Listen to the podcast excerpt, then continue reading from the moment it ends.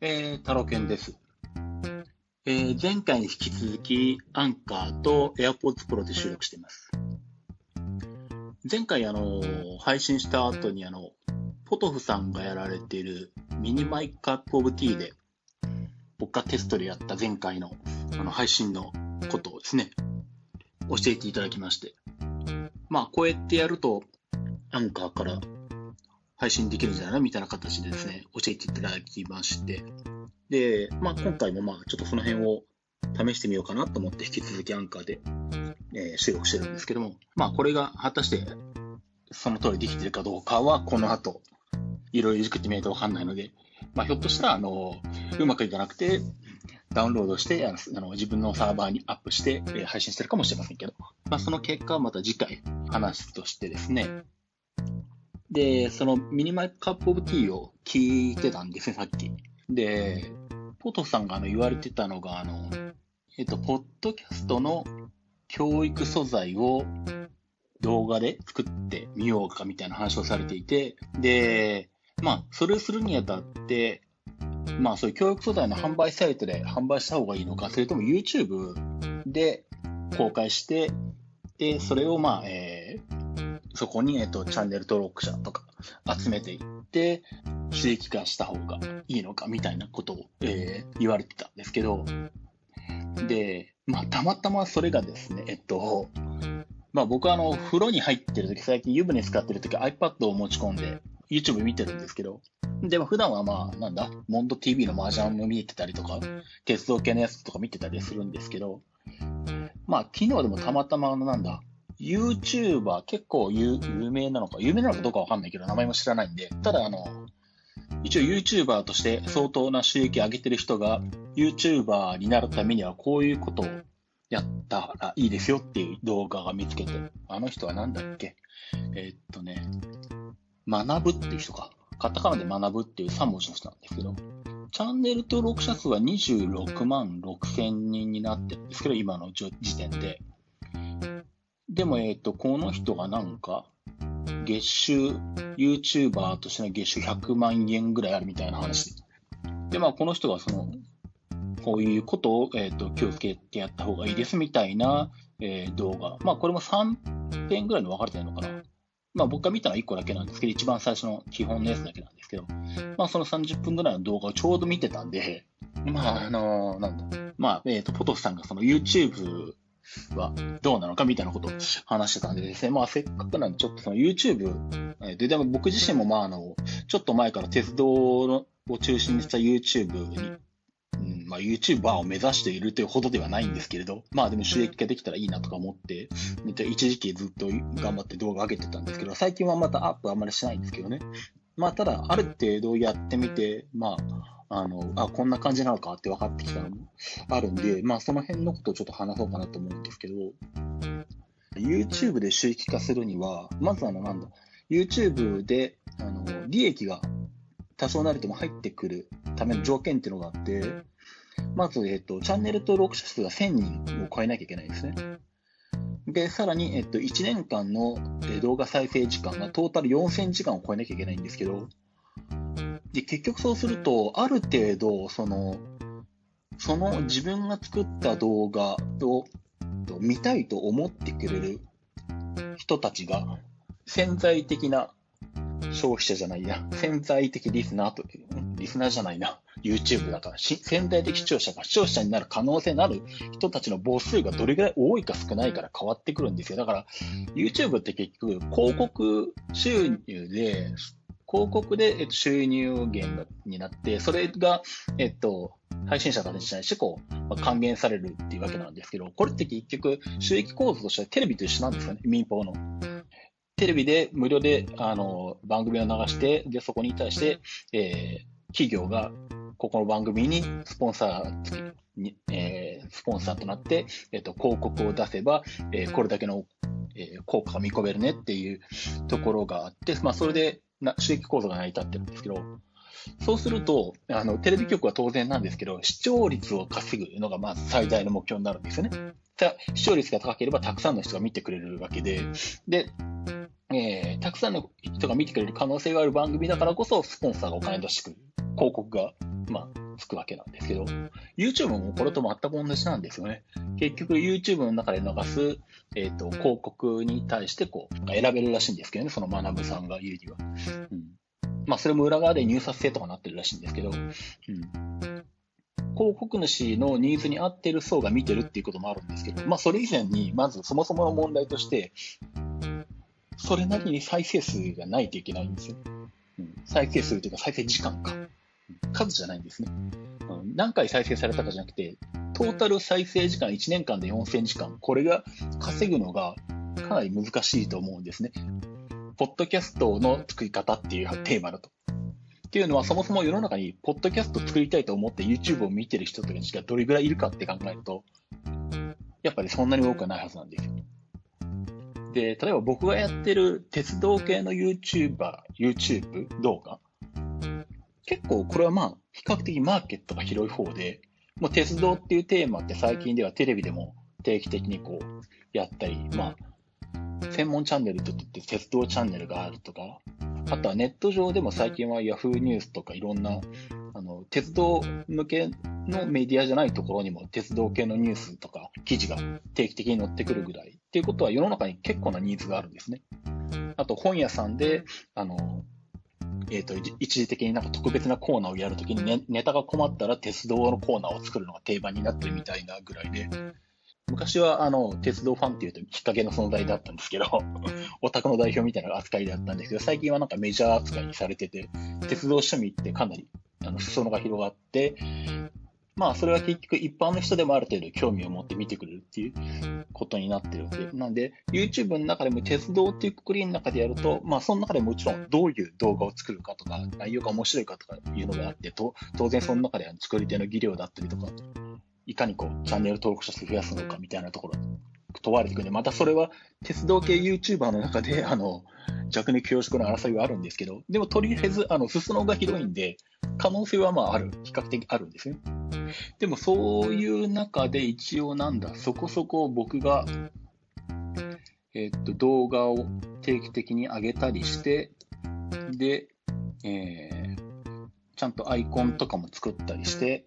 で、あとはなんだ、そういう YouTuber の人たちがこう、YouTube の中で流してるノウハウでこういう風にやった方がいいっても、まあちょこちょこ見たりって参考にしたりとかしながらやっていって、どれぐらいだろう？半年ぐらいやってたのかな？どうなんかな？それぐらいやって、今チャンネル登録者数が700人ぐらいで、再生時間は多分過去1年間で千何百時間ぐらいしかないんじゃないかな、きっと。最近あんまり見てないけど。どこ見ればわかるんだこれは。えっ、ー、と、アナリティクスか。YouTube のアナリティクスを見ると、えー、チャンネルアナリティクスの過去の動画、これは過去28日間だから365日にすると、うーんと、1800時間か。1年間で。視聴回数、過去365日で僕のタロケンレイルへの、えーと、再生回数は視聴回数 7, 7万5000回で、総再生時間は1800時間です。で、今の時点でチャンネル登録者数は700人ぐらいなんですけど、今700人になったのはつい最近、しかも1個の動画がきっかけで、ちょっと前にたまたま東京駅に、新幹線で東京駅に行った時に、あの、天皇陛下が伊勢神宮から帰ってくる時で、で、たまたま、あの、新幹線の改札内で天皇陛下がこう、降りてくる様子を撮ることができたんで、パパッと iPhone で撮って、で、それを YouTube にパパッとアップしたら、もうその動画だけで、あの、なんだ、再生回数5万回ぐらいか？かなりな再生、再生回数いって、で、そこでチャンネル登録者数100人ぐらい増えたんですけど、でも多分それがなかったら、未だに多分チャンネル登録者数600人ぐらいなんです。で、まあその後はあんまり最近ちょっと動画アップはしてないんで、伸びてはいないんですけど、まあ、えっ、と、まあ、そんな感じで、なんで、多分登録、チャンネル登録者登録者数1000人を集めようとすると、そこそこ可能性のあるテーマに絞った上で、えー、まあ、1週間に1回できたら3日に1回とかを多分半年から1年ぐらい続けるみたいな。しかもあのそこそこその何、ファンがついてくれるような内容で動画を上げ続けるとかしないと、多分チャンネル登録者数1000人いかないと思うんですなかなかね。うん、で、しかもそんその上で1年間の過去の動画の再生時間4000時間稼ごうとすると、それもまた大変なんですね。うん、そうすると、っていうことを考えると、まあ、番組の数もある程度やらなきゃいけないし、まあ、その番組の長さも、まあ、長すぎると見られないんで、まあ、せいぜい YouTube の中だと一応10分以上じゃないと広告つかないかなんかそんなのがな。なんか10分以上、10分超えると、なんか広告付き条件が良くなるんですけど、その辺細かいことは僕もよくわかってないんですけど、うん。まあ、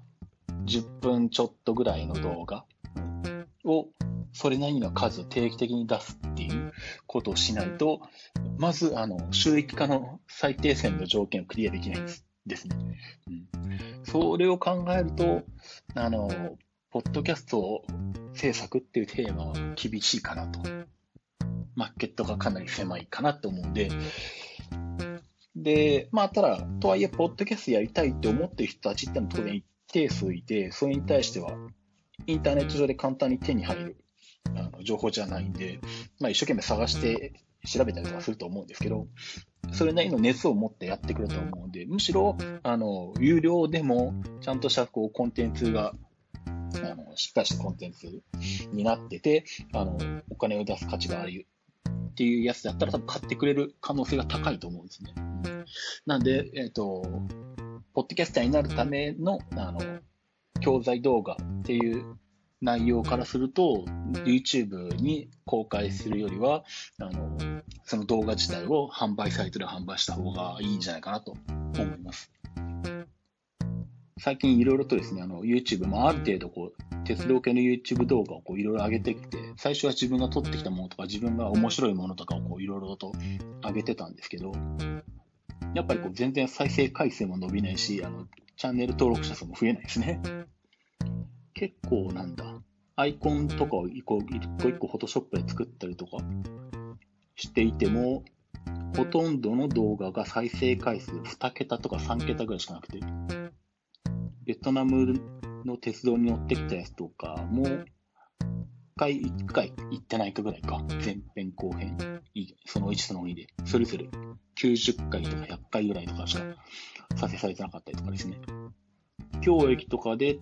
昔生配信したやつを編集してあげてあってもやっぱり100回台とかそんなもんだよな。うん。まあ中には、あの、500回、600回とか言ってるものもあるんですけど、あの、もう明らかにあの、これ見てると、で、他の、自分でも YouTube の鉄道系の動画とかいろいろと見たりとかすると、もう明らかにあ、なんだ、この内容とか、この言葉が、言葉がタイトルに入ってると、もう明らかに再生回数が違うよねっていうのがあって、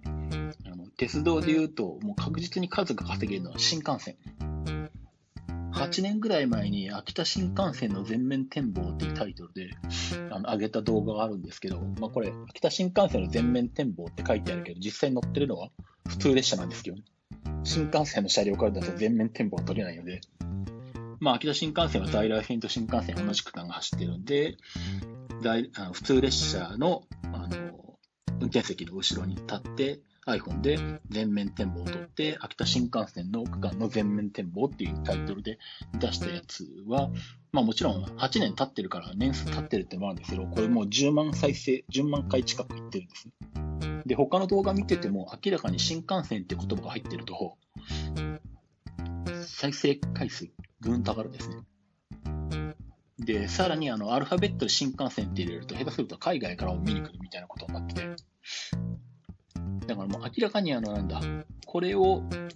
あの、この内容にすると、このキーワードが入ってると、あの、数が稼げる。これだと無理っていうのがもう明確にわかるんですね、YouTube ってね。だから最近はもう考え方を変えてきて、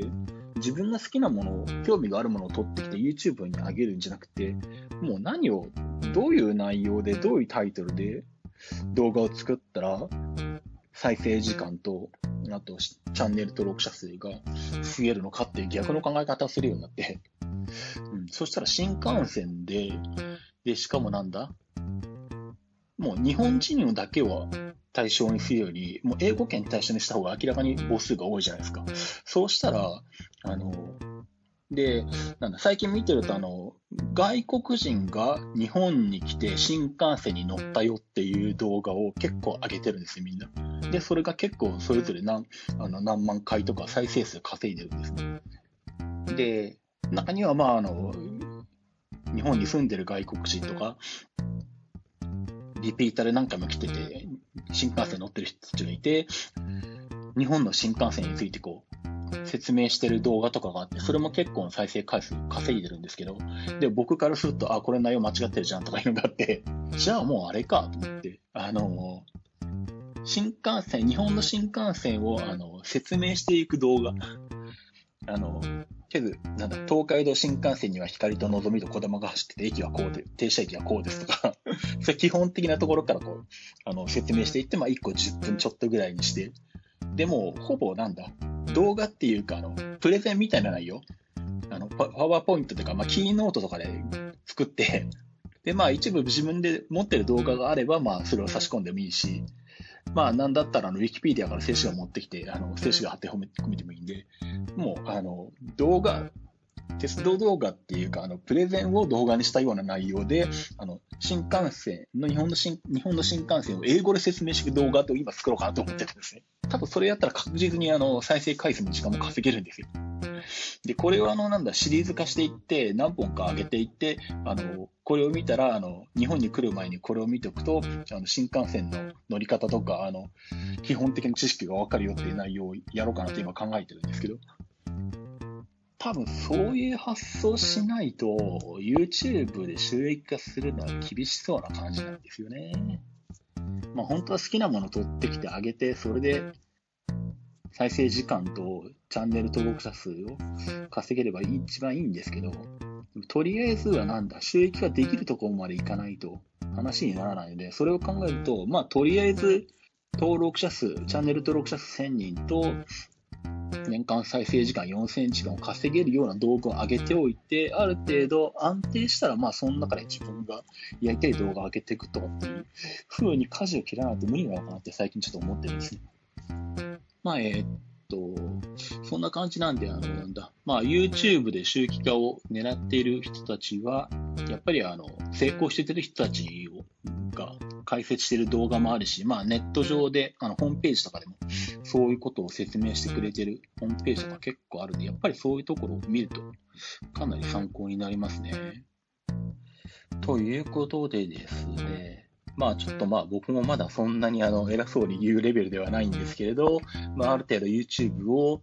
あのやってみたところでですね、えー、まあこんな、なんだろうな、結構大変だなっていうね、うん、思った次第ですね。はい。なんでまあ考えると結局なんだろうな、YouTube であの、YouTuber として成功するにしてもあの何、あの、それこそなんだ、あの、シズマックみたいなサイトを作って、あの、サービスをホームページに載っけて、で、あの、いかにお客さんをこう、あの、呼び込んで、お金にしていくかっていうのと、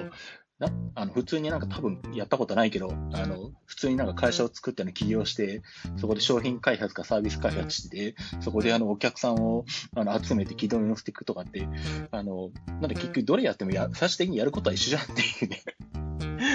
そして思ったのはそこですね。なんだ結局あの、どの道を通ってもあの考えなきゃいけないことは同じなんだっていうね。っていうふうにあの、お風呂から出ながらそんなことを考えたりしてましたね、昨日。で、ちなみにこの番組、これなんですけど、あの、アンカーでも今撮ってはいるんですけど、実は一回あの収録を止めて、で、ちょっと試しに再生してみたりとかして、で、あの、ここから追加でさらにあの締めをやろうかなと思っていろいろといじくってるうちに、えー、間違ってアンカーから消してしまいました。なので、えっ、ー、と、この番、えっ、ー、と、この配信は、あのアンカーで録音したんだけど、あの、アンカーのサーバーからで配信するんじゃなくて、ダウンロードした、えー、編集して、え MP3 にして、あの、普通に自分のサーバーから配信されているはずです。はい。ということなんで、あの、今回は、あの、アンカーで、あの、アンカーのサーバーから直接配信するっていうのが失敗しました。あの、もうちょっとアンカーを触らないとダメですね。アンカーの使い方がよくわかってないです。はい。また、あの、折を見て、じゃあ、挑戦したいなと思いますね。えー、ということで、あ、あとこれだ。これを言っとかなきゃいけないんだっけ？そうそう。あの、augm 山形が2月にあるんですけど、もう10日ぐらいだよね。2月の8日 ?8 日ですよね。うん。2月の8日に山形駅前の会場で augm 山形があるんですけど、えっと、それに参加することにしました。まあ、あの、お客さんとして行くんですけど、えっと、augm は行ったことがないんで初めての参加になるんですけど、なんでまあ、どうなのかなと思って、あの、ちょっとドキドキしてるんですけど、えっと、まあ、各ポッドキャスト、天王寺アップクラブの大道さんとか、あとあの、電気ウォーカーのコーヒーさんとかですね、あの、が、えっ、と、温度をとってやられてるそうで。で、電気ウォーカーの公開収録？収録じゃないのかわかんないけど、うん、まあ、えー、それもあの初めてあるということなんで、まあ、その辺も楽しみに、してですね、まあ、行こうかなと思ってます。まあ、えー、まだ一応、augm 山形自体、あの、その後の飲み会とかは、あの、あれかな、前夜祭と、あと終わった後の懇親会かなんかあるのかな。うん。まあ、その辺は、あの、もう定員いっぱいになってるところもあるみたいなんですけど、augm 山形本会自体はまだ募集してるようなんで、まあ、もしこれを聞いて、なら行こうかとあの思っていただける方がいらっしゃったら、あの、お早めにあの申し込んでいただければなと思いますね。と、そんなところかな。まあ、えっと、今回はそんなところにしておきます。じゃあ、また、えー、っと、時間を見てですね、また、あの、配信したいと思いますね。また楽しみにしていただければと思います。ということでお届けしました IT マイティでした。では、バイバイ。